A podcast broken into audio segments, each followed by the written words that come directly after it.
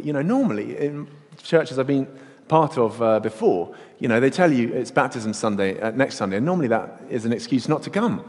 Uh, normally you make other plans. And I was one of those people. I, I used to avoid them um, because you, th- you, know, you think you know what it's going to be. But last week just surprised us all, I think.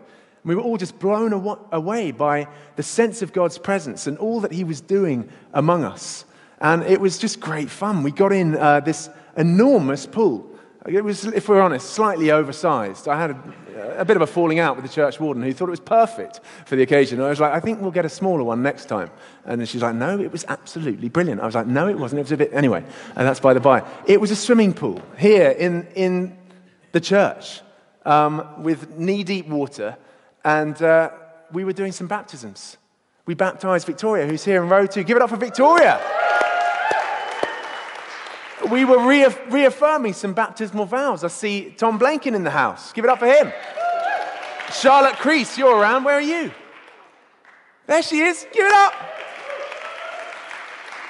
You know, slight theological differences, but they all went under the water. That's the key thing.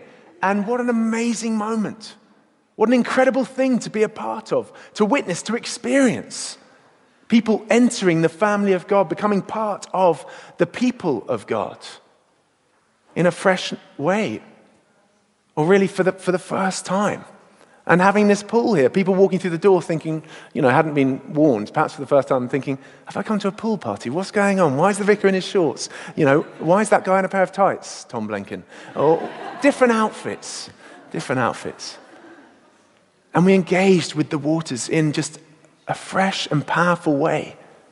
And you know, it was one of my highlights because it is such a potent symbol and sign of all that we're called to be and to do as the church and people of God. And it was right here in our very own church. In fact, uh, we've got the water stains, the stained wooden tiles to prove it. You know, they say every scar tells a story. Well, we've got water stained wooden tiles. Come and see it here. And when I look out, I'm just going to feel a sense of affection for those tiles because it speaks of that service when we saw lives changed, when we spoke of the power that God has to change a life, to turn it around. And what's more, all that He did through that service. And I'll come on to that in a little bit. But it also just fired me up and excited me because it speaks of God's heart, His call for the church to be out on mission. Because we, the church of God in the 21st century, are called to exactly the same mission as the church was called to in the first century. The very first church of Jesus Christ, the very first disciples.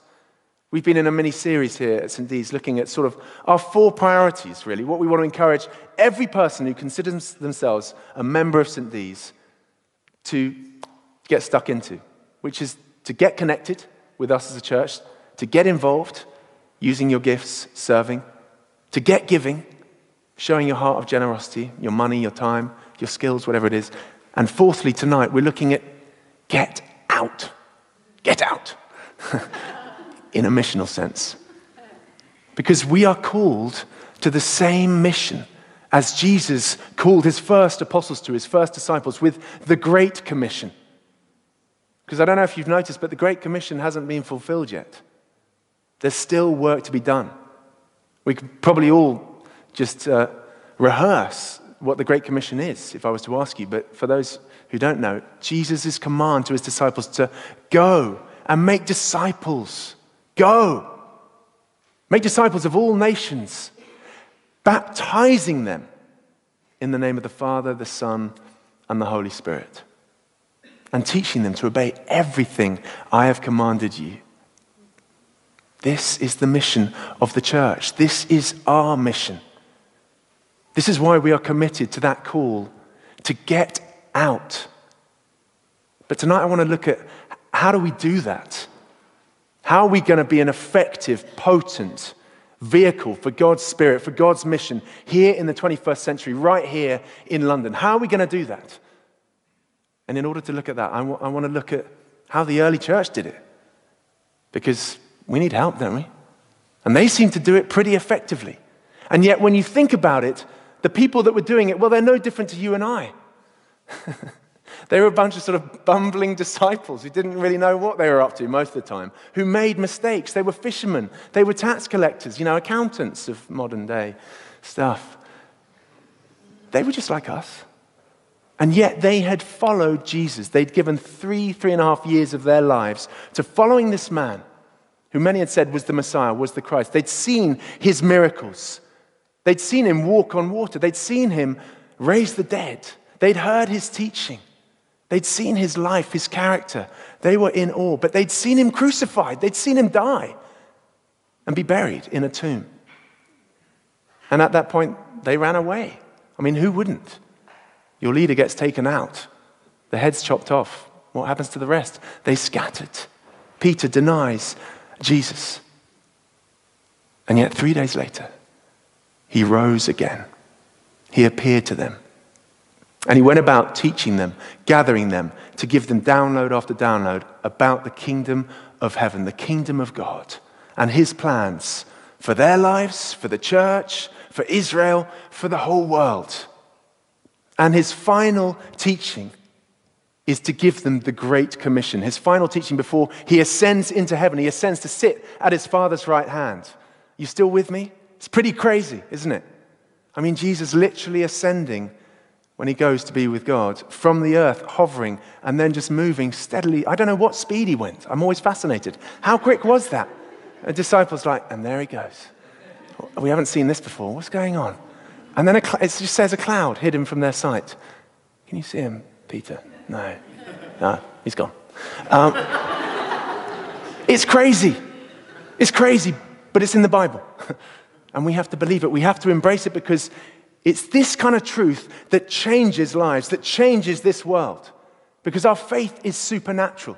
And it must be because what we saw and what we see in the Bible is a group of men and women, just a ragtag bunch of followers, go from being scattered, going from being those who leg it when Jesus is crucified, who, who go from denying him to those who go and change the world on its head to being those who move in power and miracles, who preach the gospel and see thousands come to faith, as we're about to see. What happened? And how can we move in the same way, even here at St. Dee's? I want to look at a passage in Acts. So, would you grab a Bible? We're turning to Acts chapter 2. Getting slightly ahead of ourselves in the church calendar because we're actually looking at the day of Pentecost. And the day of Pentecost is actually to come in a few weeks' time. So we're getting ahead of ourselves, but I think the Lord will forgive us on this one occasion. Pen, Pen, Acts chapter 2, it's in the New Testament, page 1032.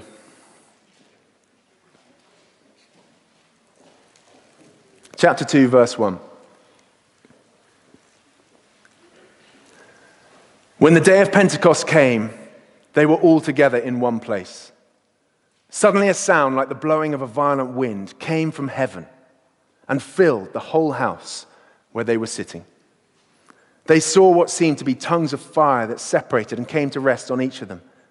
All of them were filled with the Holy Spirit and began to speak in other tongues as the Spirit enabled them. Now, there were staying in Jerusalem God fearing Jews from every nation under heaven. Pentecost was a festival even back then and people would make pilgrimage to Jerusalem. So there would have been thousands of Jews, of believers, who'd gathered from the nations all around to come and celebrate this festival.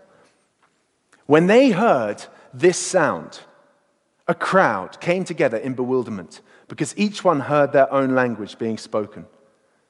Utterly amazed, they asked, Aren't all these who are speaking Galileans? Then how is it that each of us hears them in our native language?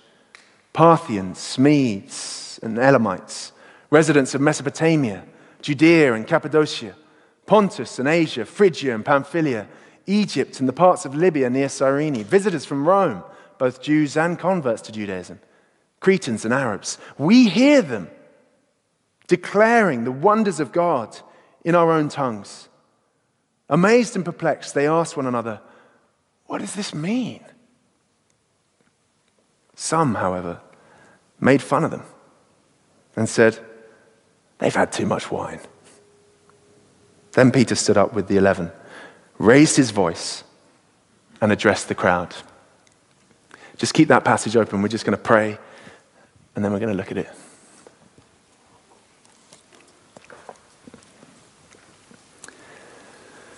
Lord, we just we ask for your help tonight. We ask that you would do no less than send your Holy Spirit afresh on each one of us here, your people, your church, your children. Fill us, Lord. Empower us.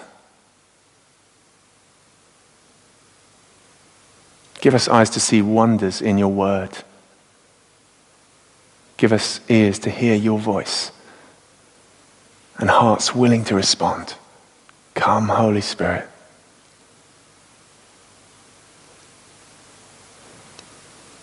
We need you, Lord. Amen. What do we need to be the church that we want to be in the 21st century? Well, I want to say that we need two things that we see in this passage, and they both involve sound. The first thing is we need to hear a sound. The second thing is we need to make a sound. We need to hear a sound. The disciples, they'd gathered finally on the Mount of Olives when Jesus was uh, giving them his final teachings, and he was basically saying goodbye when he began to rise up and he disappeared into that cloud. And the book of Acts begins, picking up where the Gospels finish with the disciples left staring at the cloud. I mean, wouldn't, wouldn't you look at it for some time? Like, is he, is he done? Is he coming back? And it literally, it starts there. It says, they were looking at this cloud and two angels, two men dressed in white, came up to them and basically said, guys, what are you doing? You know the deal. You know what he said. He's going to come back in the same way as you've seen him go. Now go to Jerusalem. You've got work to do. There's a job to be done the Great Commission ringing in their ears, just bursting in their hearts. What do they go? What do they do? They go to Jerusalem, they hold a prayer meeting. It's a pretty good rule of thumb. If you're ever stuck with what to do, church, uh, at any point, any given moment, hold a prayer meeting. Just get praying. And they held a prayer meeting. And their prayer, prayer meeting went on for 10 days. Can you imagine that? I'm encouraged, excited by us doing this half night of prayer that's coming up. And that's a cracking start. And that is full on. And it will test our spiritual fitness. But 10 days? That's what they do. Why? Because they were told to wait.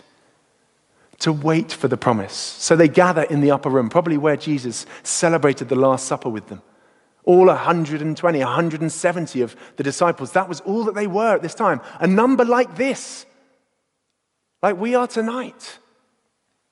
That was the church in all the world. Tim prayed earlier millions in this nation, two billion around the world who take the name of Jesus on their lips, say, I'm a Christian. Back then, 170. And they gathered to pray and to wait this ragtag band of brothers and sisters, disciples. You didn't know whether they're coming or going most of the time. And what happened? Well, let's just remind ourselves. When the day of Pentecost came, they were all together in one place. Suddenly, a sound like the blowing of a violent wind came from heaven and filled the whole house where they were sitting. What happened to those disciples that changed their lives so completely? and made them a people ready to go out into the world, to get out and turn that world on its head, what happened? They heard a sound.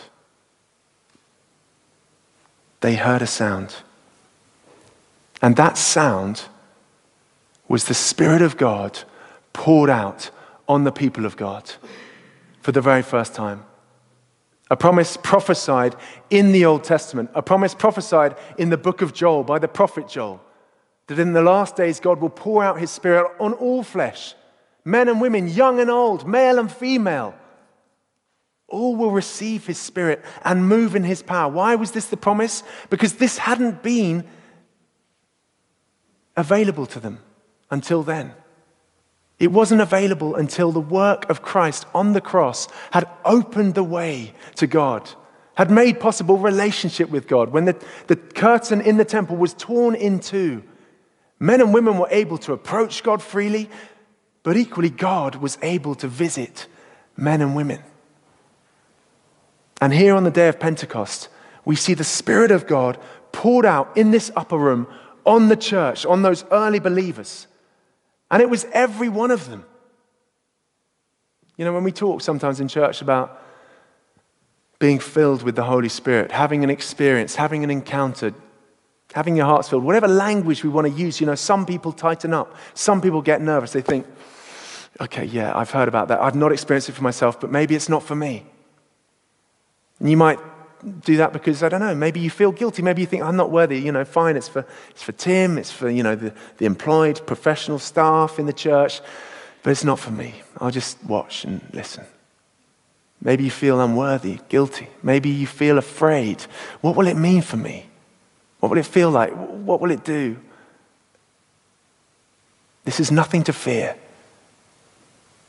This is the Spirit of your Father in heaven who knows you better than you know yourself. And we are not worthy in ourselves, none of us is. But because of the cross, Jesus has made us worthy. He's made us righteous in His sight. We can approach the throne of grace freely, so there's nothing to stop us coming. It is for everyone. It says they, they heard a sound like the blowing of a violent wind. They saw what seemed to be tongues of fire that separated and came to rest on each of them. Who does that include? Everyone. Each of them had their own tongue of fire. I don't know what that looked like, but they each had one. Resting on each of them. All of them, verse 4, all of them were filled with the Holy Spirit. And all of them began to speak in other tongues. These early disciples, the early church, had an encounter with God that changed their lives and changed the world. They heard a sound. And it was a sound that only God could make. It was a sound from heaven. It was the wind of God, the Spirit of God poured out from heaven, filling that room, filling everyone. And it changed their lives. Because as Paul tells us in Romans, the love of God is poured into our hearts by the Holy Spirit who is being poured out. What did it feel like? What must it have been like to be in that upper room, to have that Holy Spirit come upon them? It would have felt like just liquid love filling each one of them, overcoming them, empowering them, releasing them, freeing them. Have you had that experience? Have you heard that sound? That sound from heaven. The witness of the Spirit filling your life and telling you, you are loved. You are my child. Yes, the world. Yes, everyone else. But you individually are my son, my daughter. Have you heard that sound? Because God wants each and every one of us to. And God's kingdom purposes, his mission in the world, our ability to fulfill the Great Commission and to get out requires us to know it, to experience it for ourselves. I mean, can you imagine? Tim's a dad, he's got three gorgeous kids. Can you imagine if one day one of those kids, Bex, Luke, or Emma, just came to him and were like, Dad, I'm just, you know, this is totally hypothetical. Uh, you know, Dad, um, I'm just feeling a bit weird. I'm just not sure of your love for me. Just not sure how you feel about me. It's making, I just feel a bit so scared. I feel a bit, I don't know whether to approach you or not. I, I'm just unsure. Can you imagine what Tim would do if he heard that? Do you think he'd be like, oh, just going to go and hide over here. Hide behind a closed door. People think God hides from them. People think God doesn't want them to know. Do you think he'd just sit there like, silent? Okay, as you were. I can tell you, I've seen his heart for his kids. I've seen his tears for his kids. He wouldn't hesitate for a moment. He would wrap them in his arms. He would speak words of life, words of love over that child until they were left in no uncertain terms of how much he loved them, of how much he adored them, of how secure and safe with him they were. That's what he'd do because he's their father. And it's exactly the same with God for us. And this is what the Holy Spirit brings us. This is what that first sound is all about. It's about bringing us to a knowledge of God's love for us.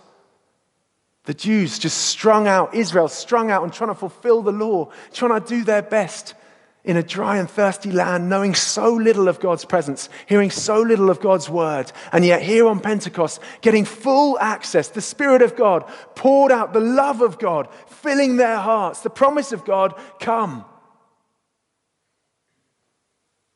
What did it feel like? Felt like that, whatever that is. And their hearts exploded. We see their response because a crowd gathers. They hear them praising, just declaring the wonders of God. Because when you know you're loved, when you experience that goodness, you cannot but overflow. It manifests out of you, doesn't it? I mean, when you're in a good mood, some of you might even sing. Do you know what I mean? Or we whistle at least, or hum, British, when we walk. They experienced, they heard that sound, and their lives were transformed. What's that sound about? It is the sound that only God can give. It is the sound of heaven. And it's the sound that we as a church need to hear afresh, that every generation needs, needs to hear afresh from God the Father to be empowered. It's a sound that will change your life, but it's a sound that not all of us hear. There was a preacher in part of the second um, Great Awakening called Charles Finney, who ministered in New York. Um, and he was an amazing man. He, saw, uh, he was a revivalist and a great preacher. And he spoke about his experience of the Holy Spirit, uh, of a Pentecost like this. He says, As I turned and was about to take a seat by the fire, I received a mighty baptism of the Holy Spirit. Without any expectation of it, without ever having the thought in my mind that there was any such thing for me. Is there any of us here? Without any recollection that I'd, I'd, ever heard the thing mentioned by any person in the world, the Holy Spirit descended upon me in a manner that seemed to go through me, body and soul. I could feel the impression like a wave of electricity going through and through me. Indeed, it seemed to come in waves and waves of liquid love, for I could not express it in any other way. It seemed like the very breath of God. I can re- recollect distinctly that it seemed to fan me like immense wings. No words can express the wonderful love that was shed abroad in my heart. I wept aloud with joy and love, and I do not know, but I should say, I literally bellowed out the unutterable gushings of my heart. These waves came over me and over me and over me, one after the other, until I recollect I cried out, I shall die if these waves continue to pass over me. I said, Lord, I cannot bear any more. Yet I had no fear of death. Is that your experience? I mean, it's, it's quite strong, isn't it? Is that mine? It's available to us all. That is the sound of heaven that God wants to, indeed, God needs to bring to each one of us if we're to fulfill our kingdom mandate, if we're to, to fulfill the Great Commission, we need to hear the sound of heaven. The disciples heard that sound. And like I mentioned, they began praising God, they began declaring his wonders. And we read that those thousands who'd gathered, those pilgrims who were walking the streets, and the streets of Jerusalem are very tightly together, they heard something kicking off. They heard all these praises, all this noise. And this noise drew a crowd. They began to head over there and say, What is going on over here?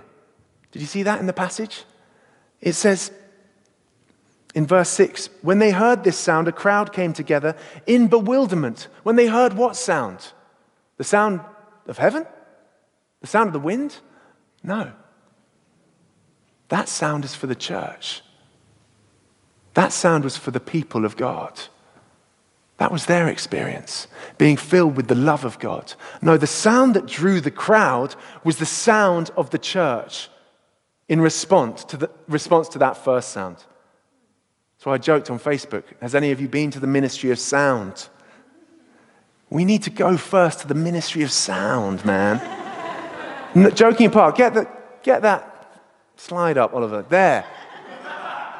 That funny enough, is the Ministry, Ministry of Sound logo. It's a big club, if you don't know, a big nightclub in London. And people go to the Ministry of Sound looking for all kinds of things. And ironically, they're looking for the very thing that God wants to give them an overwhelming sense of love, connection, community. What does that logo say to you? Tried it on someone yesterday, drew a blank. Uh, it says to me, there's a globe a globe representing the earth in the middle. Above that, there is a crown and there is a cross. There is the Lordship of Christ right there in their logo. Around the earth, we see ministry of sound written. Speaks of the voice of the Lord, which we know from Scripture fills the whole earth, is available to be heard at any given moment. Thank you, Ollie. Made my point. These men and women, these disciples had visited the ministry of sound. They'd heard that sound of heaven and they went out and made a sound.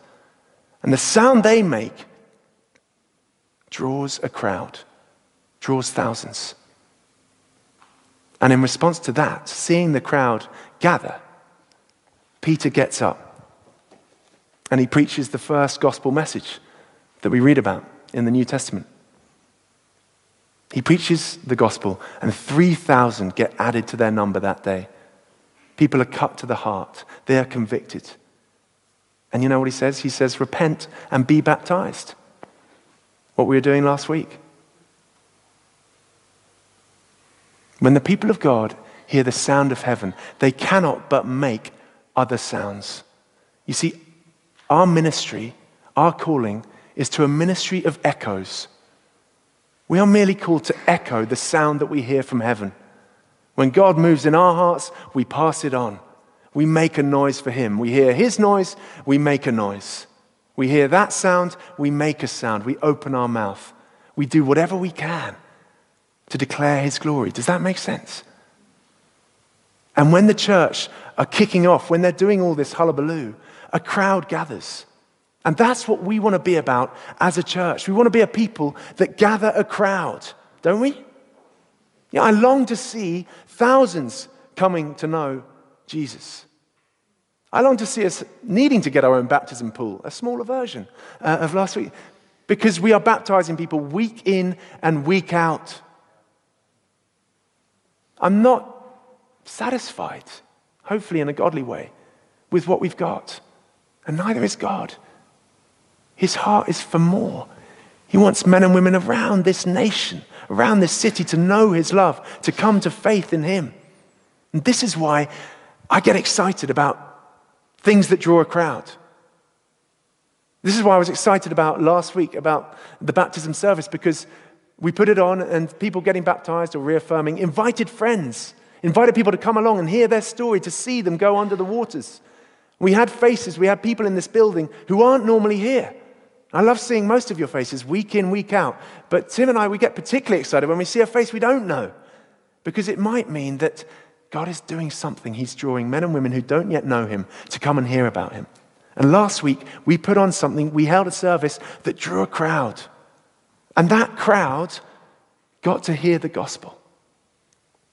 And God was at work powerfully. We heard stories coming out of, of last week of how um, friends of those being baptized had, uh, well, there was one girl who'd been poking fun at one of our members here on a ski trip, uh, been slightly mocking her faith and going to church and all that stuff. Not necessarily in an unkind way, but anyway, you know how it is. She came, she witnessed, she saw the baptism. Later that night, she was sending 10, 11, 12 messages saying what an amazing time it had been. What an amazing event. And how she wants to start coming to church. Isn't that great?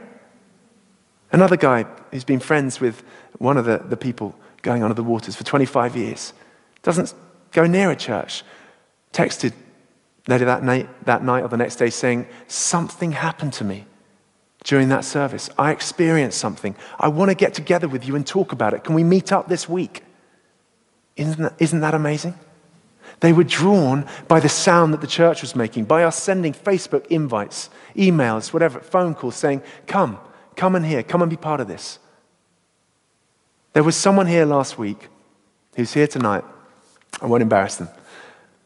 But they came because they've recently become friends with one of our members here, uh, one of the girls. And that girl is the first Christian he's ever known, he's ever been friends with. That's the generation we live in, guys. A generation growing up with no knowledge of Christian things, with no Christian contact, with no Christian friends. And she was the first Christian he'd known. And she invited him to this service. And he came through the doors. This is the first Christian service he's ever come to. And he experienced something which touched him deeply. And he prayed with her and another of our guys at the end. He prayed a prayer basically saying, Lord, I want to come to know you. I want to begin this journey of faith, committing to know you more. I want to know this love I've heard about. He prayed a prayer committing to that journey with Christ. He's here tonight for the second time. Isn't that amazing? He describes that he left. He says, It felt like I was walking on air.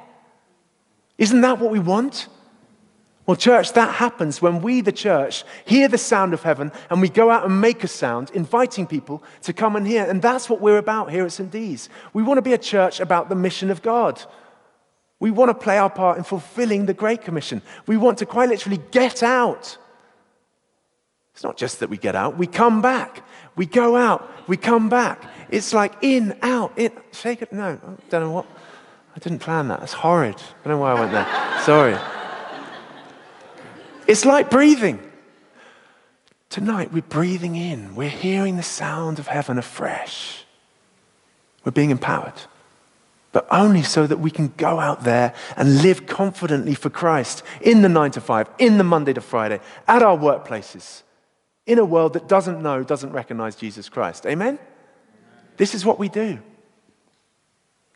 But we put on things, we put on events, we gather in order to make a sound so the world might come, the world might come and hear. And here at St. D's, we are encouraging all kinds of initiatives, all kinds of things we want to see God do, that we want to release. Kingdom entrepreneurialism, if you like. And there's just one or two people I just want to speak to very quickly tonight to hear a heart for that. Um, thanks, Tim. The first is Francesca. Are you here? Give it up for Ches.